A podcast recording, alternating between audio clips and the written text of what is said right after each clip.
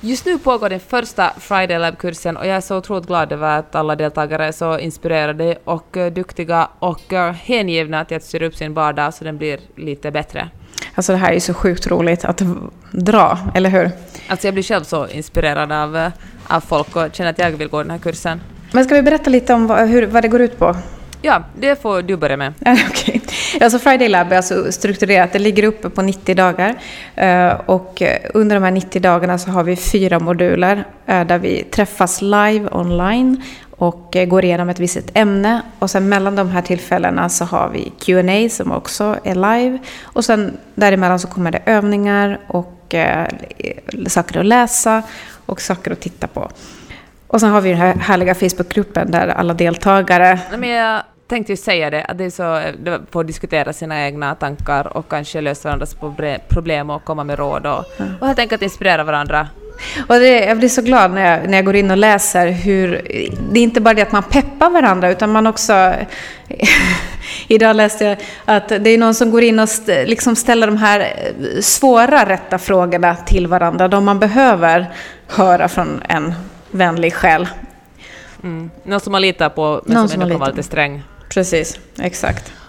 Och hör du, vi har ju redan planerat in en uh, ny kurs inför våren och det finns en kölista till den. Yes, men nu öppnar vi för, för uh, bokningar för de andra platserna, de som är kvar. Vad ska man göra om man vill vara med på den? Men då går man till fridaylab.se, går in under uh, labbet och där så finns en länk där man gör en intresseanmälan. Fridaylab.se, där yes. hittar ni anmälningslistan. Då har vi allt, nu kör vi igång podden. Yes, det gör vi. Hej och hjärtligt välkomna till Det kommer att bli bra-podden. Jag heter Peppe Öhman och jag är journalist, författare, bloggare och podcastare. Och hej, jag heter Marianne Norgren, kallas för Maja och jobbar med ledarskapsutveckling och coaching. Och idag har vi en drömgäst, en gäst som vi har pratat om redan i första avsnittet om att vi vill ha här. Mikael Dahlén som är ekonomiprofessor, författare, föreläsare, krönikör och eh, säkert en massa andra saker också. Hjärtligt välkommen! Tack så mycket. Lite ambivalent för den presentationen. Drömgäst. Nu känner jag grav prestationsångest här. Vi är nöjda redan nu så du kan slappna av. ja, vad skönt.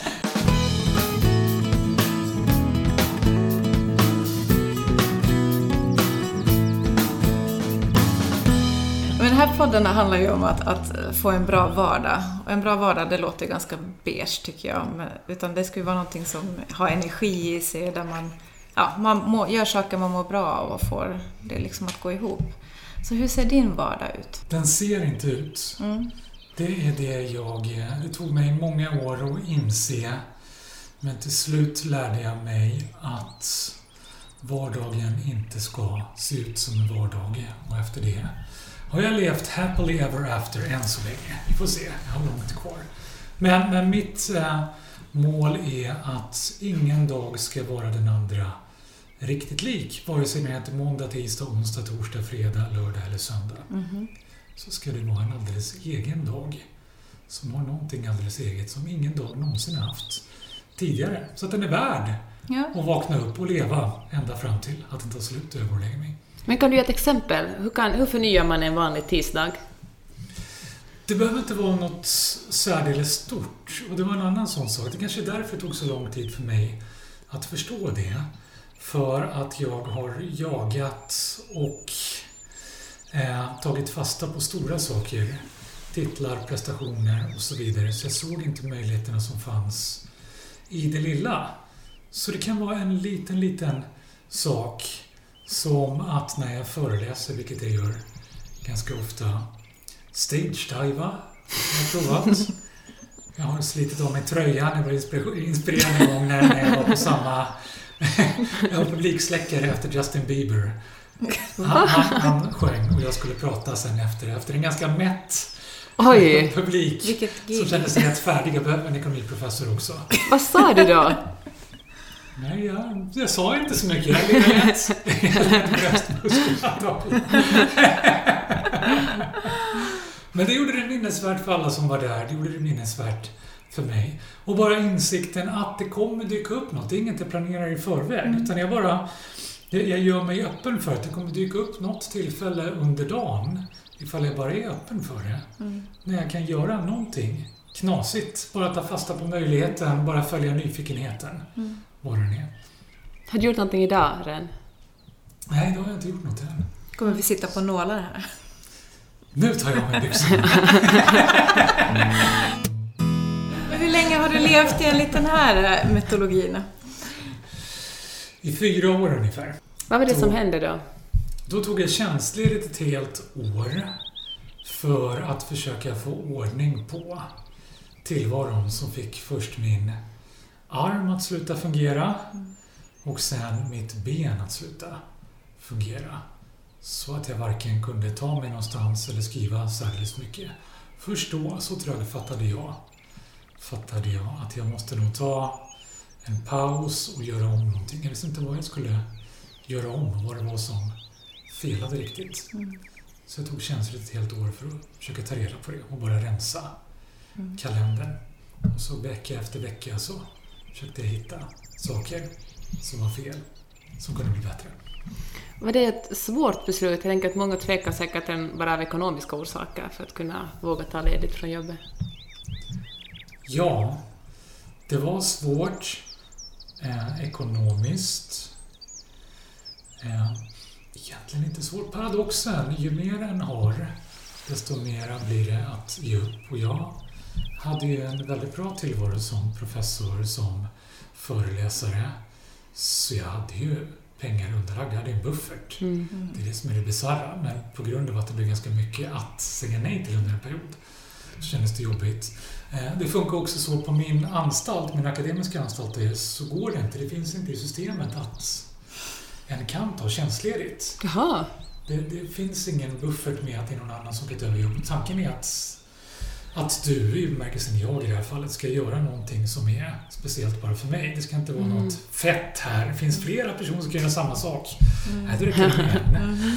Och jag gjorde det jag gjorde. Så det fanns inget utrymme för i, i den här anstaltens hundraåriga historia att göra det.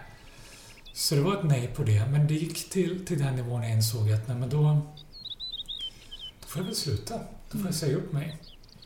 Och, och i det möttes, så är det det som är det hemska på sätt och vis, att det gick så långt. Ja. Att det blev ett antingen, jag får säga upp mig, jag får lägga om med allt.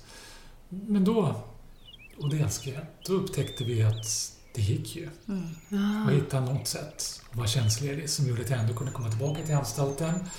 Och som gjorde att eh, jag och hela min familj med Ingela, Tyra och Dante kunde överleva utan de där pengarna som, Mm. som jag fått mig är omistliga.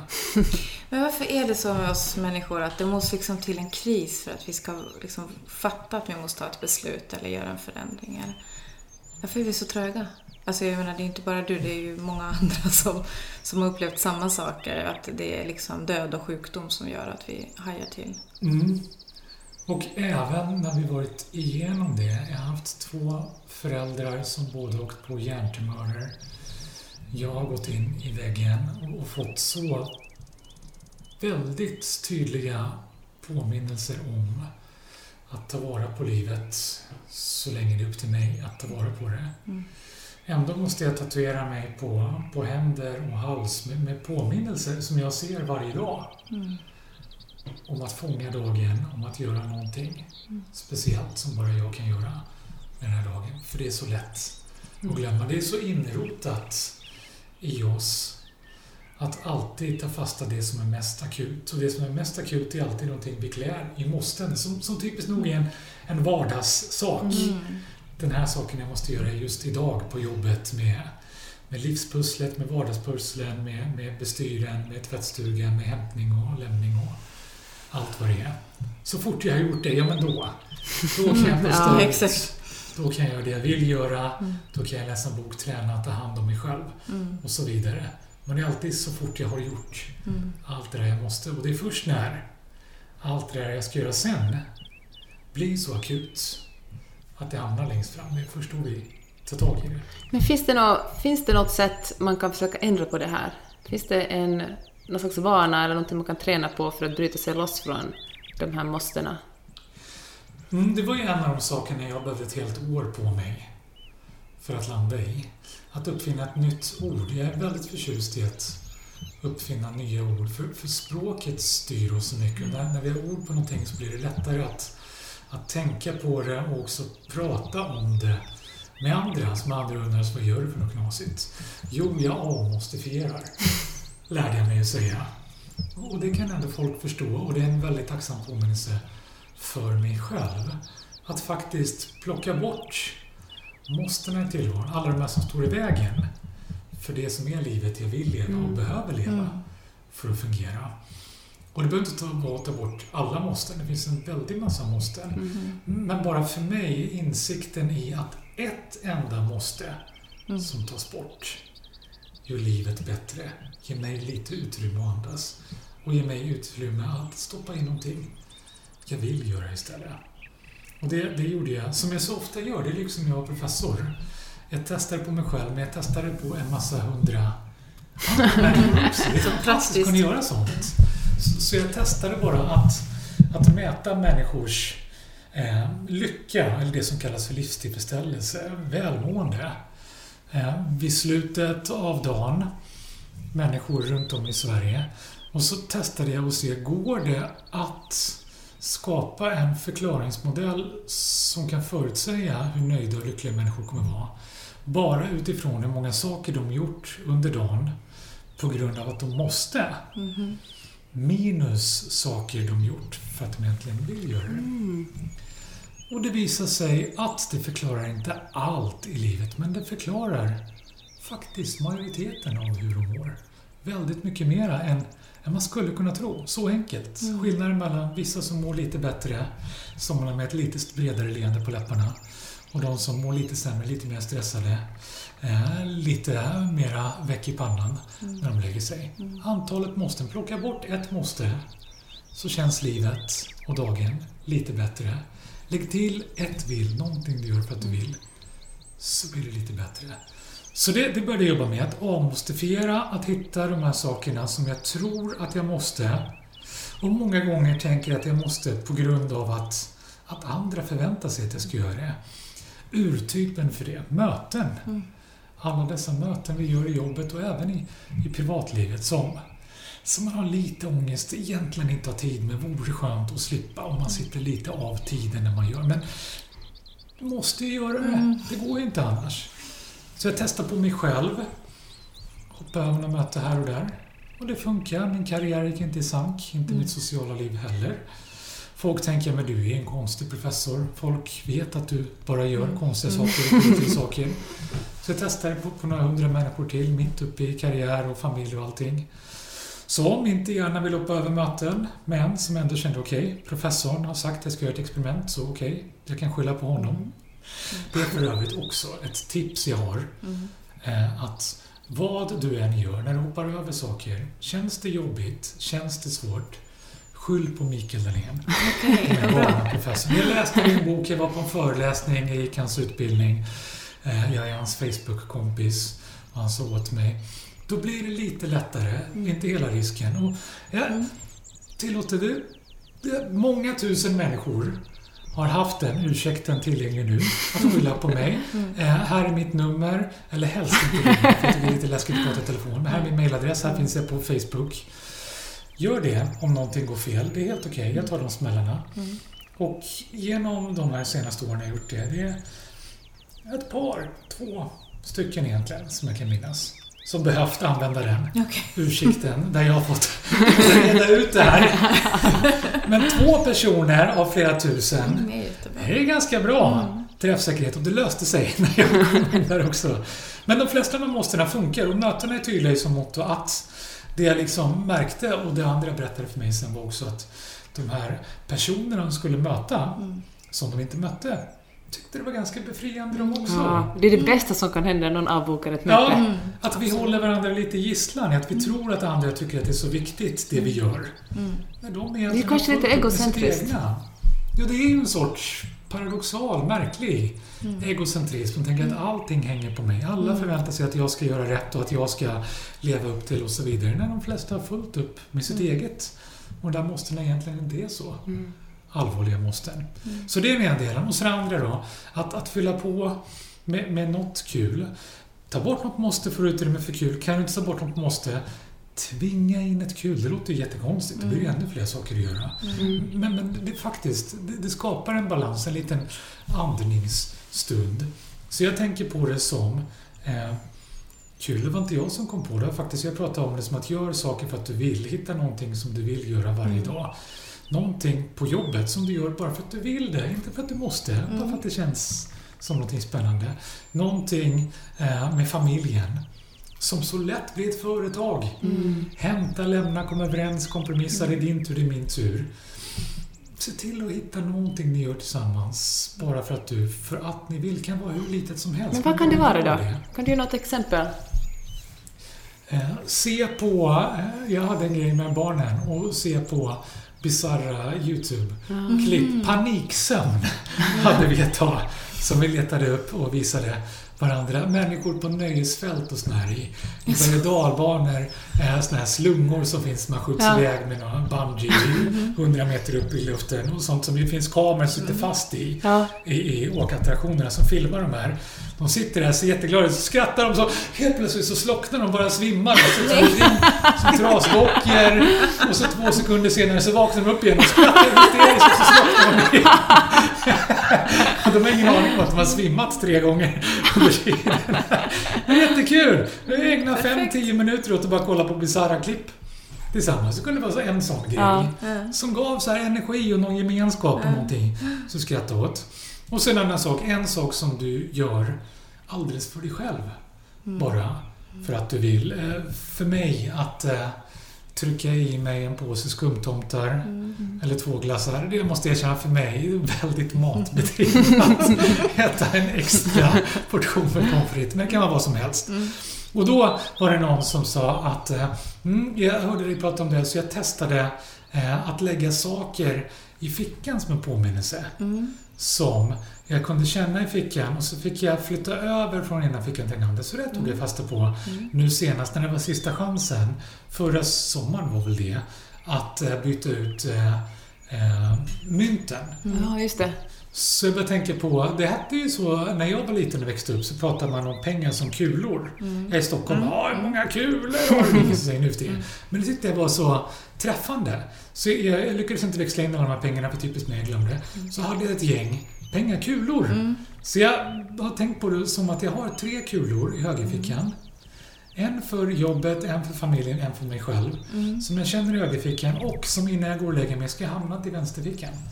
Att jag gjort tre sådana Gud saker. vad bra. Det där ska jag testa genast. Och så konkret. Ja, Mm. sånt gillar vi. Man älskar ju konkreta tips. Ja, för det är det som, som krävs. Det Man här, måste det här sig sa, att vi vet alla att vi ska ta tillvara dagen, att vi ska leva nu, att vi inte ska oroa oss för vad andra tycker. Men att sen faktiskt verkligen leva så varje dag. Steget är så långt från, från att förstå det på något mentalt plan, ett abstrakt plan, till att verkligen leva det och göra det. Och då är det toppen att ha såna här små, konkreta, banala saker. Men livet är ju till största delen banalt. Ja, men så är det. Vilket är jättehärligt tycker jag. Det, det är så befriande. Att det är inte så allvarligt. Jag tycker det är bra det du sa att, att använda rätt ord för saker. Och jag har tänkt mycket på det där med to-do-list, att göra-listor, m- Ja. måste göra-listor. Ja. Och ett tag så började jag skriva vill göra-listor istället för jag tänkte jag ska testa Ah. om det. Men det slog mig att jag läser nog inte rubriken på en lista. Jag tänker fortfarande att det är att ja, göra-lista. det blir lätt så. Men däremot så, när jag pratar med barnen, så för, istället för att säga att nej, men jag måste jobba. Så om jag säger det i misstag, då formulerar jag om det, för jag vill ju jobba. Ja. Jag har ju ett jobb jag älskar. Så jag vill ju jobba och jag vill inte att de ska känna som att, att jag har det här jobbet som är mellan mig och dem och att jag måste göra det. Utan vet du, att, Det att jag tänker att jag lysande. signalerar att jobbet är någonting jag väljer att göra, Lysande. någonting som gör mig glad och är viktigt. Och så liksom. träffande det du sa, att jobbet lätt blir någonting mellan dig och barnen, mellan dig och familjen, Ja. mellan, mellan dig och det som egentligen är ditt liv. Så hur gör man Det det, då? På, hur gör du det? Så att det inte blir liksom som en mellankloss. Mm. Jag gjorde två saker där. Eh, Det ena var återigen rent språkligt att jag slutade jobba. Rent språkligt. Eh, Jag bestämde mig för att inte betrakta någonting av det jag gör som jobb. Kändes det som ett jobb försöker jag hitta andra sätt att få det att sluta kännas som jobb. Och hittade jag inte de sätten, vilket var toppen, eh, till följd av avmotivera, Mm. då vägrade jag göra bara. Okej. Då fick det vara. Är det här bara ett jobb? Och det har jag också tatueringar på här för att påminna mig, för jag måste påminna mig. Mm. Jag har en, en pil upp på min vänstertumme som är till för att påminna mig om att göra tummen upp till saker jag vill göra. Oavsett hur det ser ut på pappret, vad någon kan tyckas, tänkas, ehm, anse om det. Och en pil ner på högertummen. Vänstertummen nära hjärtat, högertummen längre ifrån hjärtat och då rent symboliskt någonting som jag ska sitta i huvudet så att rationellt Ja. det skulle se bra ut på pappret om vi gör det här. Det här bygger mitt CV, folk kommer bli imponerade och så vidare. Sånt som jag faktiskt styrdes ganska mycket av i början av livet. Nu, nu känner jag så fort jag, jag, jag kommer på mig själv och tänker att jag borde nog göra det här. Mm. Det här skulle nog inte se bra ut. Och det är det enda Mm. som får mig vilja göra det. Så jag bestämde mig, då ska jag inte göra det. Då struntar jag i det. Skitsamma. Det var, det var toppen härom året när min dator kraschade. Min dator brann upp, bokstavligt talat. Oj.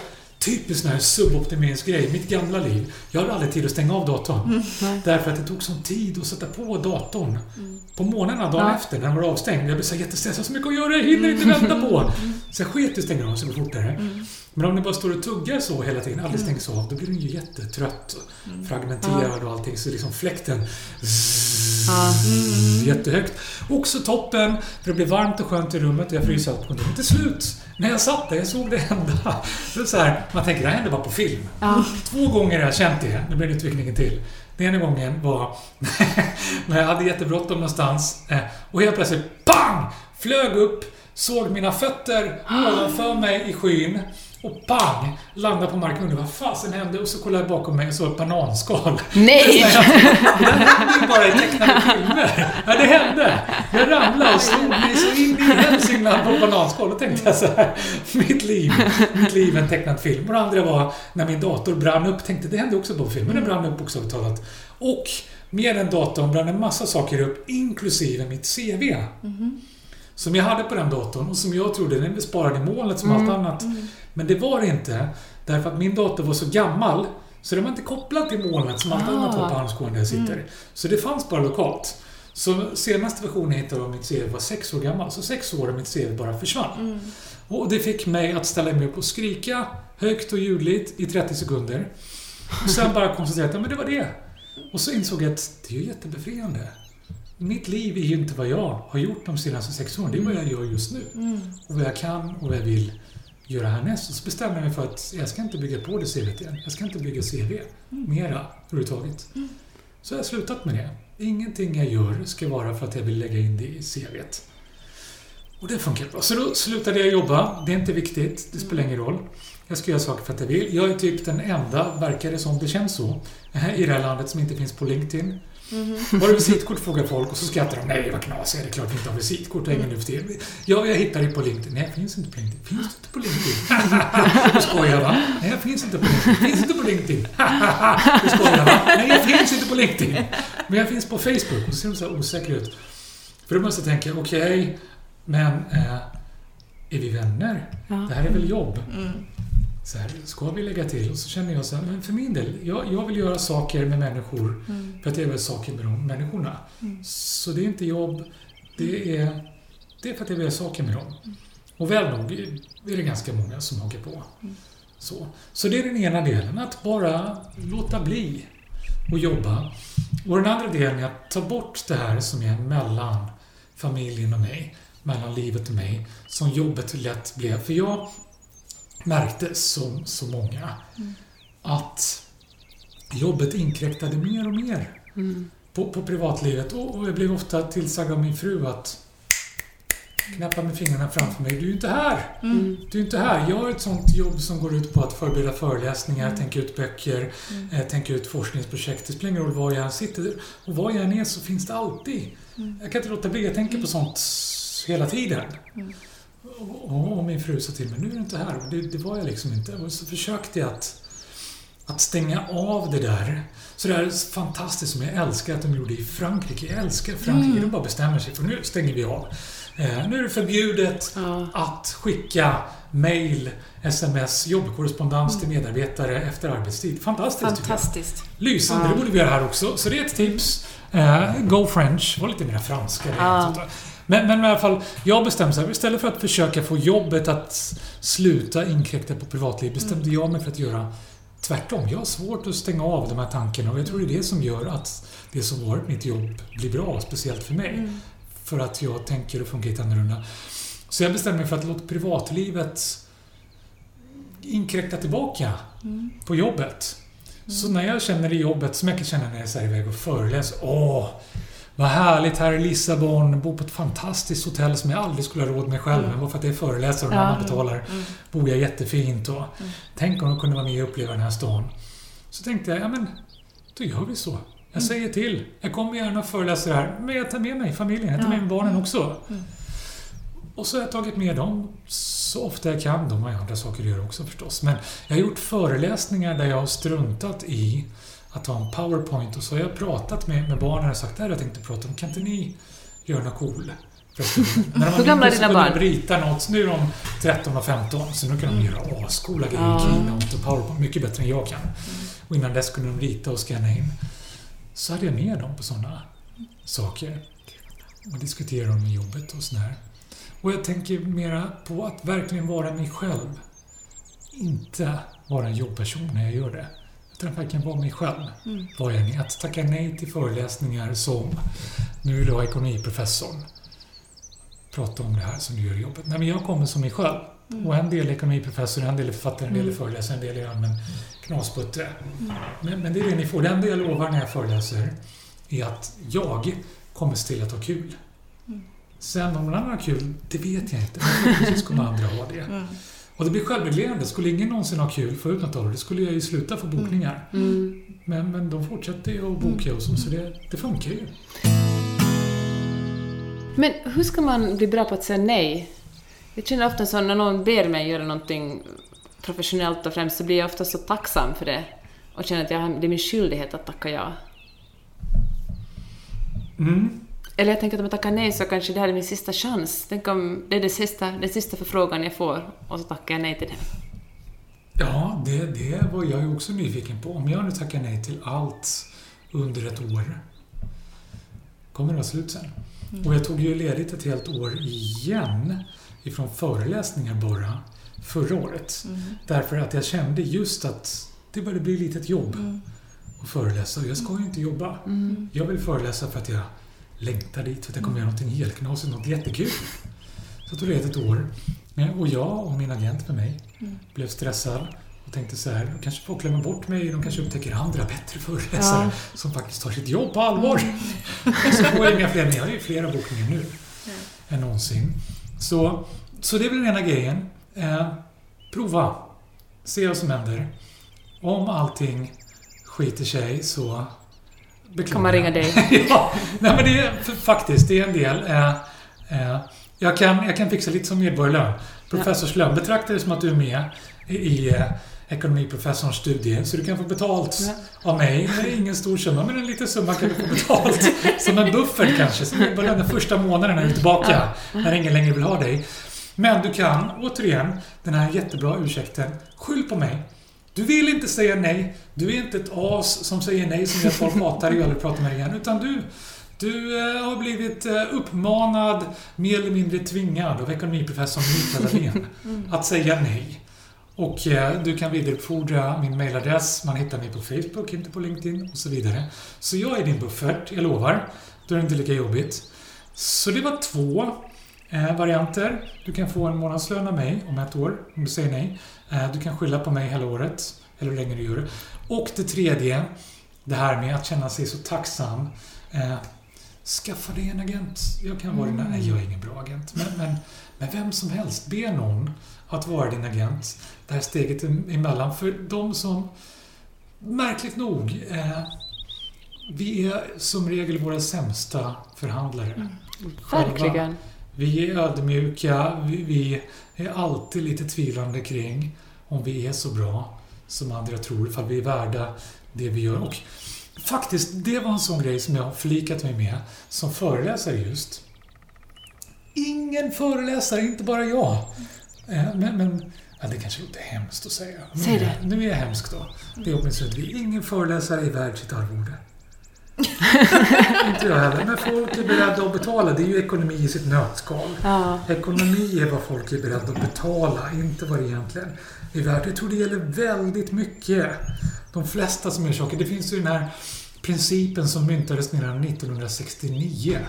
Peters princip som säger att förr eller senare i ditt värv kommer du ha blivit befordrad till om du jobbar åt företag eller annars eh, hamnat själv i ett läge där du befinner dig på din inkompetensnivå. Där du blir betald för att göra saker du är inkompetent att göra. På, 19, på 60-talet då, då var det liksom, det var ett larm. Vad fruktansvärt så bättre. Nu tycker jag snarare att det är befriande, den Ja. insikten. Att vi Verkligen. alla lite inkompetenta och går av ångest är oroliga för det. Men om vi inser att alla är det så är det ganska befriande tycker jag. ja. Så mänskligt. Ja, precis. Så, så vart var jag på väg med det? Jo, men som sagt, hitta någon som, som förhandlar åt dig. Som, som ju inte tycker det är ett dugg, dugg jobbigt att säga att så här mycket är du värd. Det är väldigt skönt. Superbra råd.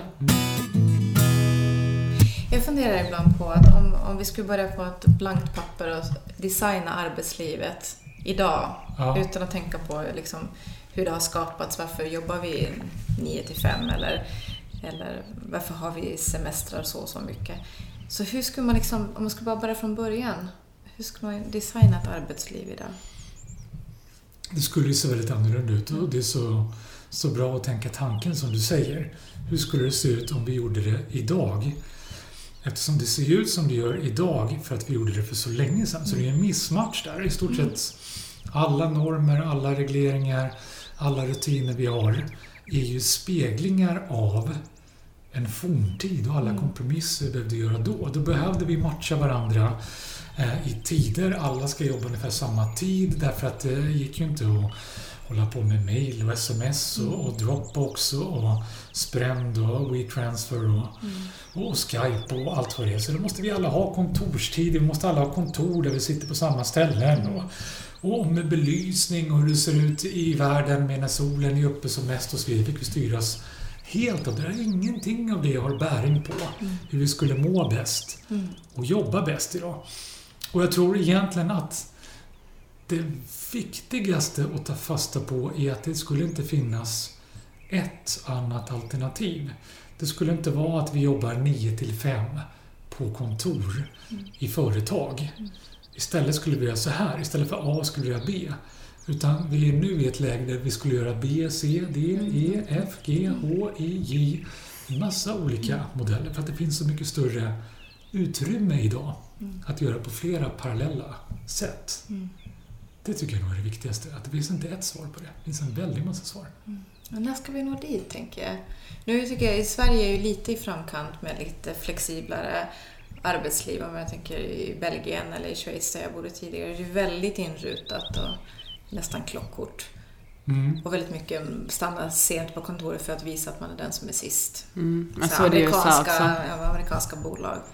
Men när når vi till det här att vi inte... Jag tänker på till och med frilansentreprenörer jag har hört, eh, sådana som jag jobbar med, som har kommit på att men de är effektiva så de jobbar tre timmar på förmiddagen, så håller de fyra timmars paus och så jobbar de fyra timmar på eftermiddagen. Det är deras grundarbetsdag. Men så känns det lite fel att man mitt på dagen gör något helt annat. Att det är liksom lite så här lutherskt. Att man har dåligt samvete för att man träffar en kompis på en promenad eller går och tränar eller... Ja, vi har ju det där lutherska både om när det ska göras och hur länge det ska göras också. Det är ju grundmötet, även om väldigt få av oss stämplar in och stämplar ut på jobbet och räknar timmar så Ja, för den delen är man frilans och många konsultverksamheter handlar om att rapportera timmar, man har timmarvod och det är timmarna du lägger ner. Inte eh, vad du egentligen levererar och effektivt det är. Du skulle ju kan tänka sig att du gjorde du någonting snabbare så vore det ju bättre. Nu värderar det snarare tvärtom, som att ägnar du mer tid åt det så är det bättre. Och det finns sådana studier, jag har gjort dem själva också, där vi värderar ansträngning i sig självt. som att vem var den, jag precis sprungit igenom Italien, det blir så här, på, vem var den bästa löpare? Ja, det var hen mm. som ansträngde sig mest som var tröttast när den ja. kom fram. Så känner man inte. Utan det är ganska uppenbart den som gick i mål först. Ja. Den som går och visslar efter blir man ju skitimponerad av. Mm. Inte den som kommer fyra timmar senare i mål, mm. lägger sig blå i ansiktet och reser sig inte på resten av dagen. Inte som säger Åh, där har vi den bästa löparen! Som, som ligger där och är komatos. Men, men liksom i yrkeslivet är det så. Mm. Ja, den som ligger där blå i ansiktet och en helsikes tid på sig, det var den bästa. Ja. Mm. Så det är väl den första delen, tycker jag. Mm. Att sluta värdera eh, arbete i just hur, hur hårt vi gör arbetet, hur mycket arbete det har varit. Mm. Att titta mindre på process och mera på resultat. Det spelar mm. ingen roll när, var, hur jag gjorde det här. Utan vad resulterar det i? Det är det intressanta. Det är en viktig del, skulle jag säga. Eh, och sen som du säger, det, det lutherska i, återigen, så här, vad ska folk tycka? Hur ska det se ut? Så att man nästan gömmer sig. Hoppas ingen ser mig på stan nu mm. klockan två ja, mm. på eftermiddagen. Där jag går och äter en glass. Eller jag måste se upptagen ut. Åtminstone upp med telefonen och, och, och rynka på ögonbrynen. Så inse att ja, är det någon som ser dig på stan så kan man undra för den personen är på stan och hur kommer det sig att den har tid att se på dig? Det gör förmodligen också någonting mm. helt annat då. Och kommer förmodligen inte ens att se dig för att den har fullt upp mm. med sitt egna. Jag tror där finns någonting, någonting bra också med hur vi förfasas över ungdomar. Alla ska bli YouTubers nu för tiden. Och sånt. Det kan låta hemskt men det är också på något sätt en spegling av våra normer. Mm. Som vi har fått med oss att du ska ha ett riktigt jobb. Vad är ett mm. riktigt jobb? Egentligen. De lever ju gott, de här YouTubers. Och det förfasas vi också över. Mm. Att de lever gott. Mm. De tjänar ju pengar som gräs. Ja, mer än föreläsare. Ja, precis. Tänk om jag hade vetat när, när jag eh, då fick, ja men du måste ändå göra någonting. Jag vill hålla på med musik, men det gick som det gick. Ja, men skaffa dig till, börja på handskolan, kan du skaffa dig ett jobb. Tänk om jag hade vetat när mina föräldrar sa till mig, du kan ju inte bara sitta hemma på dagarna, äta pommes frites och spela musik. Liksom. Tänk om jag hade vetat att det nu finns människor som är sådana här mokibang som det talas om, som ägnar sig åt att bara äta. Pommes frites är inget smart, så det vore möjligt för mig. Det brukar vara pizza och... och Men inte för sent. Vad sa du? Det är inte för sent. Nej, precis, eller hur? Du har rätt. Det är verkligen inte för sent. Jag behöver inte ta min tillvaro för given att jag måste göra det jag gör. Men vad säger du dina egna barn? Vad gör du inte som dina föräldrar gjorde? Ja, det där är ju klurigt med vad man ger barnen, vad man påtvingar barnen och så vidare. Jag tror, jag hade ju mina föräldrar som jobbade flitigt, så det, det fick jag med mig. Att min mamma var inom folktandvården, ensamstående, eh, brottades med att få tillvaron att gå ihop, vända på slantar och så. Så det fick jag delvis med mig. Min pappa hade något, jag vet inte vad han gjorde egentligen, men han reste mycket. Det gör jag ju också, visade det sig. Men på något sätt så hade jag ändå med mig vad de gjorde och någon tanke att det är så man ska göra. Så det, det brottades jag mycket med. Jag tror inte att mina barn brottas lika mycket med det här. Dels för att det är så svårt att få kläm på vad jag gör, så de vet mm. inte riktigt vad jag gör. inte jag själv heller sådär. Det finns fortfarande, för några år sedan fanns det fortfarande kvar sånt här att i skolan så bjöds föräldrar in och pratade om vad de gör. Mm.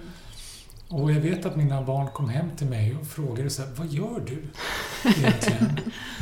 vad skulle du kunna göra? Kan du, du verkar inte göra något egentligen sådär. Och det tyckte jag var ganska skönt ja. ändå. Och tänkte någonting bra i liksom. Och sen har de ju på ett helt annat sätt, det finns ju så många flera förebilder. På, på, liksom på, på vår tid, på min tid, så var det ju där Att, ja, hur vet man vad man ska göra när man blir stor?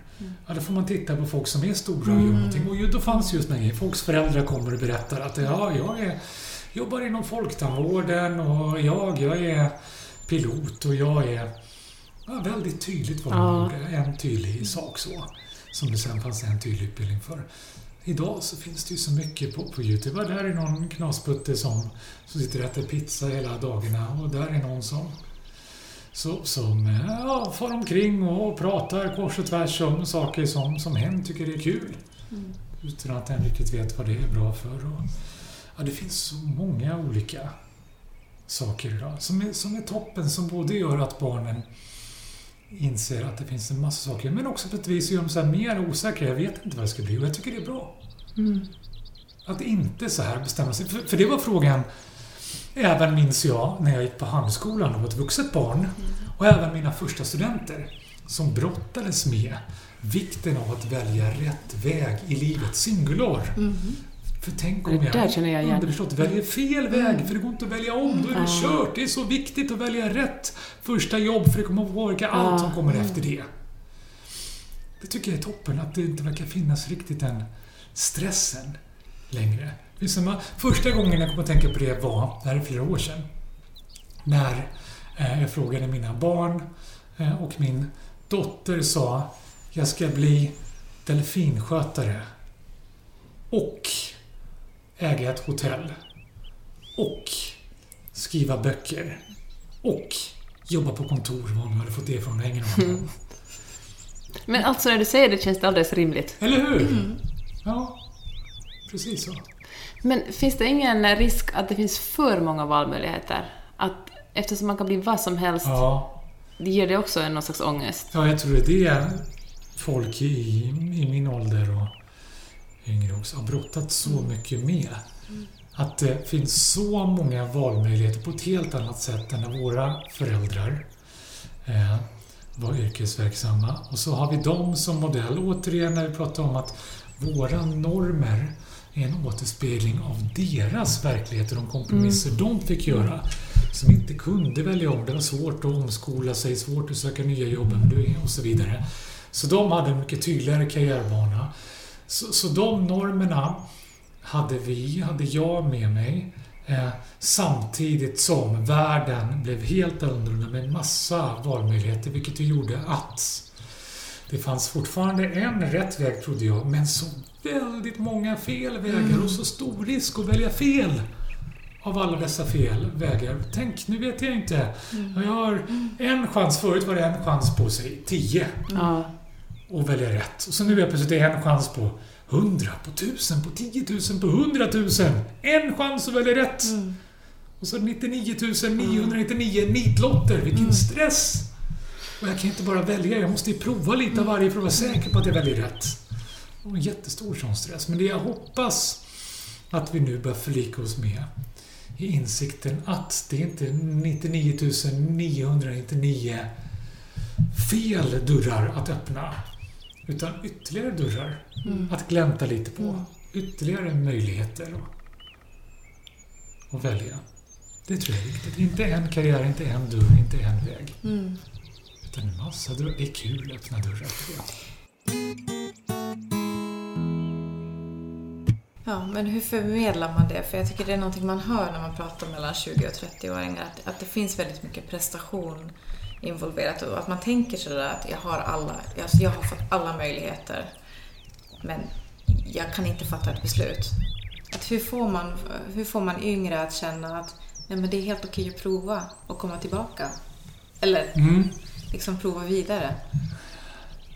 En jättenyttig insikt för mig var när jag stod och skrubbade mig i duschen och kände mig som ett suddgummi. Sådär som fanns när jag gick i skolan. Man skrev för hand med blyerts, så man sudda när man skrev fel. Och så var det jättekul att sitta och bara gnugga suddgummit mot bänken och så blev det massa, massa smulor som man samlade på. Och likadant märkte jag när jag stod och skrubbade mig i duschen att jag blev som ett suddgummi, massa, massa smulor. Och så började jag fundera på, på det här. Hur jäkla skitig är jag egentligen? Jag kan inte vara skit, det måste ju vara hudceller. Så gick jag och tänkte på alla dessa hudceller. Hur mycket hud har man? Hur många celler kan man egentligen avyttra? Jag tycker det måste vara slut någon gång, men det bara blir mer och mer. Och så börjar jag gräva i det där och se att ja, men alla kroppens celler byts ut. Och de går ofta ut genom huden och, och håret och allt annat. Men det byts ut hela tiden. Och när jag grävde i det där så visade det sig att på det hela, på det stora hela i snitt på något sätt så har kroppen efter sju år ungefär bytt ut varenda cell som mm. du har i kroppen just nu. Vilket innebär att bokstavligt talat finns inte ett spår kvar av den du är nu. I din kropp om sju år. Det är en helt annan varelse. Mm. En helt annan varelse. Det gjorde det väldigt befriande för mig att inse att alla de planer jag gör, allting jag bestämmer nu och, och, och drömmer om, planerar, låser upp mig i det är bara sånt som jag själv kan förverkliga, som jag kan lastas för, som jag kan, kan uppfylla inom sju år. Sen är det kört. Sen finns inget kvar. Det kunde också så på något sätt förklara varför jag gick och grämde mig över saker jag inte gjort eller uppfyllt som jag planerade och drömde om för flera år sedan. Men som jag egentligen inte vill göra nu. Mm. Så då, då, tog jag lyxen som professor frågade faktiskt några tusen människor runt om i landet, för så är det bara jag som funkar så. Frågade hur många som förverkligat alla planer, alla drömmar de hade för sju år sedan. Nästan ingen hade gjort det. Hur många grämde sig över att de inte förverkligat allt det här? Nästan alla. Mm. Därför att vi ska ju förverkliga, leva upp till allt det vi gjort. Hur många, om de fick chansen nu att förverkliga det där, skulle välja att göra det? Inte många. Mm. Är inte det häftigt? Vi går ja, och gräver oss över saker som någon annan bestämde åt oss och som vi inte ens vill göra. Mm. Så jag börjar tänka på det som så. Och det är det jag brukar säga till människor, och till exempel till mina studenter, mm. Som känner så. En student som är 23 år, som, en del av dem grämer sig Men när jag började Handels här så, så, så hade jag tänkt att jag skulle bli pilot, eller kanske man skulle bli. Men jag skulle bli revisor eller jag skulle jobba inom det här. Och nu har jag gått en utbildning. Bland annat, det är ditt fel din jäkel. Du har fått mig på andra tankar. Jag ska starta eget nu. Har jag helt plötsligt fått en dröm om. Eller jag ska jobba med något så här. Men jag hade ju tänkt, det känns ju fel. Jag kan inte bara mm. så här. Men, men, skulle du vilja, fem år tillbaka var du 18 år. Sju år tillbaka var du 23 minus 7, 16. Skulle du vilja att en 16-åring bestämde över dig. Skulle du vilja att en 16-åring gjorde planerna för ditt liv? Det är ju ingen som känner sådär. Jag tycker nog att jag har lite bättre hum om det. Mm. Och tänka så. Mm. Mera så. Och du kan gissa när du är 20, 28, 29, 30 att en 30-åring kommer förmodligen vilja göra helt andra saker mm. mm. än du tänker nu. Så lev ditt liv så länge det är ditt liv, bokstavligt talat. Mm. Och ge utrymme för den som kommer efter. Och bryr dig inte så jäkla mycket om den som var innan. Mm. Den finns inte längre, bokstavligt. Vad är det bästa råd du har fått av någon annan?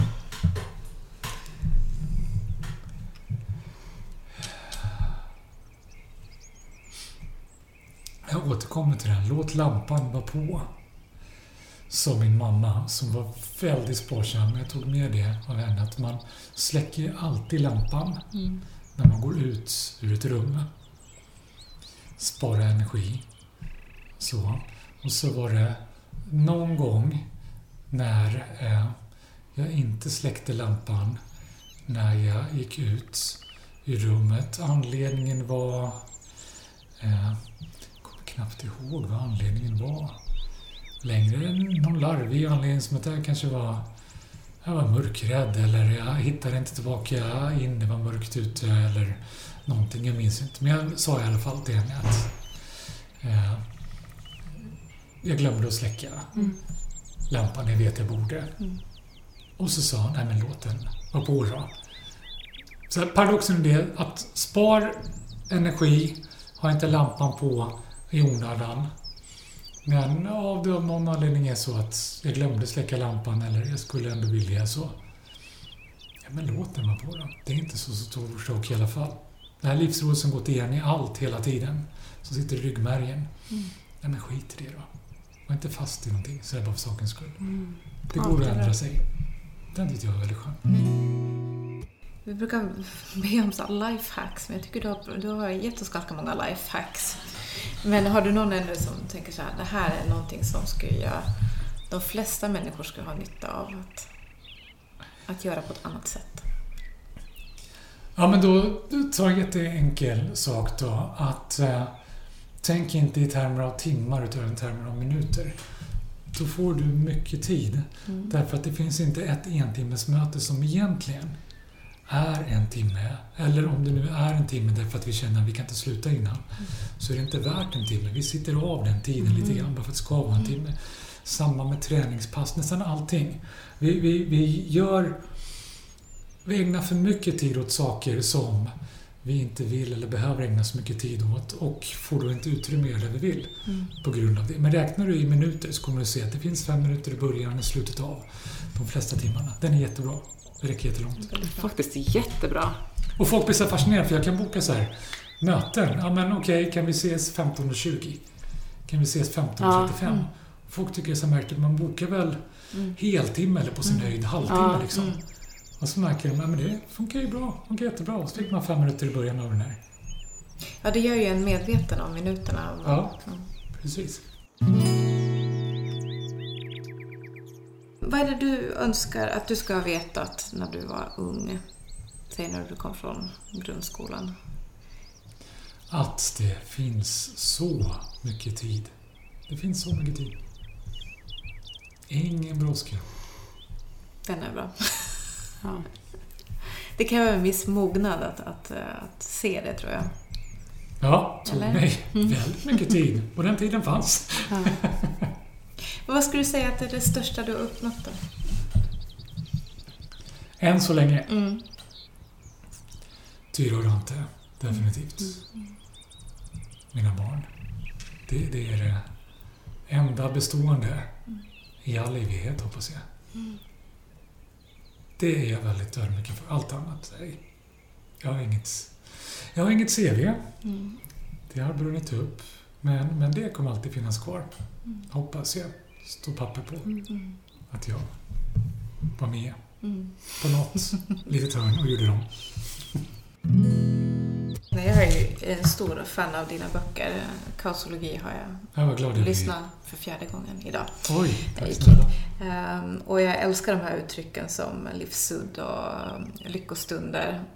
Och särskilt där, jag kan inte låta bli, när någon har varit förkyld, så jag kan inte låta bli att säga att du inser Ja. inte att, att här har du en chans att uppleva äkta lycka nu när du är första dagen frisk. Underbart, Den ja. är klockren. Vad, vad var det som fick dig att liksom börja identifiera de här lyckostunderna för dig själv? Eller vad hittade du liksom termen, ska man säga? Det var ju i, i brottningsmatchen som kom med en bok jag skrev för tio år sedan. Är tioårsjubileum, därför vet jag att det är tio år, för det har förlaget uppmärksammat mig på. Nextopia hette den.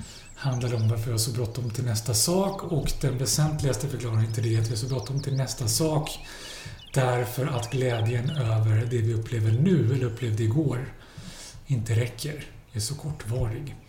Att lycka, den eviga lyckan som vi tror vi ska finna någonstans, inte finns. Och evigheten är inte längre än tre månader. Fann jag i studier på massa människor på massa olika sätt.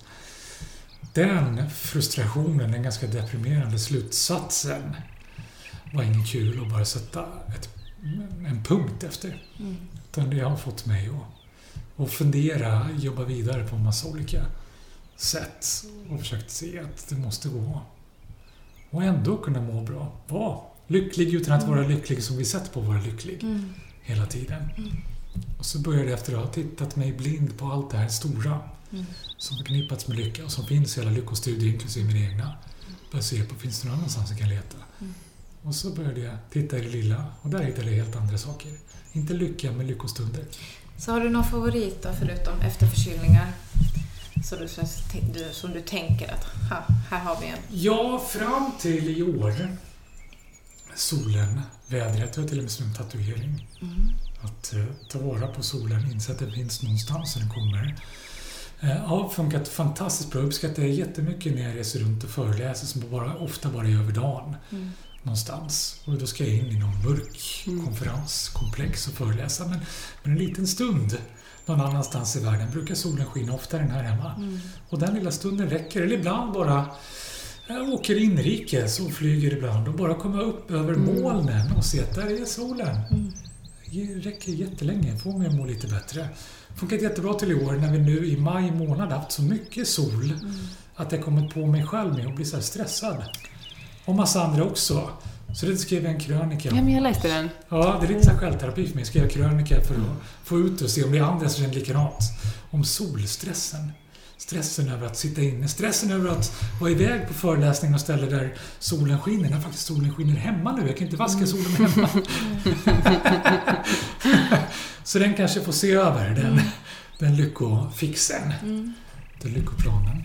Men, men skumtomtar kan jag rekommendera. En skumtomte, eller åtminstone mentalt. Den skulle inte vara en skumtomte. Det kan vara lite pommes, funkar också jättebra. Men något sånt där. Små enkla saker som vi tycker, men kan man bli så glad av det? Kan man faktiskt tillåta sig att vara så glad över det? Ja, Glassbåtar. precis det. Tillåt dig att vara glad över det lilla. Det är väl fantastiskt att vi kan bli glada över något sånt litet. Det är bra. Tusen tack för att du tog dig tid att prata med oss. Tack snälla för att jag fick prata med er.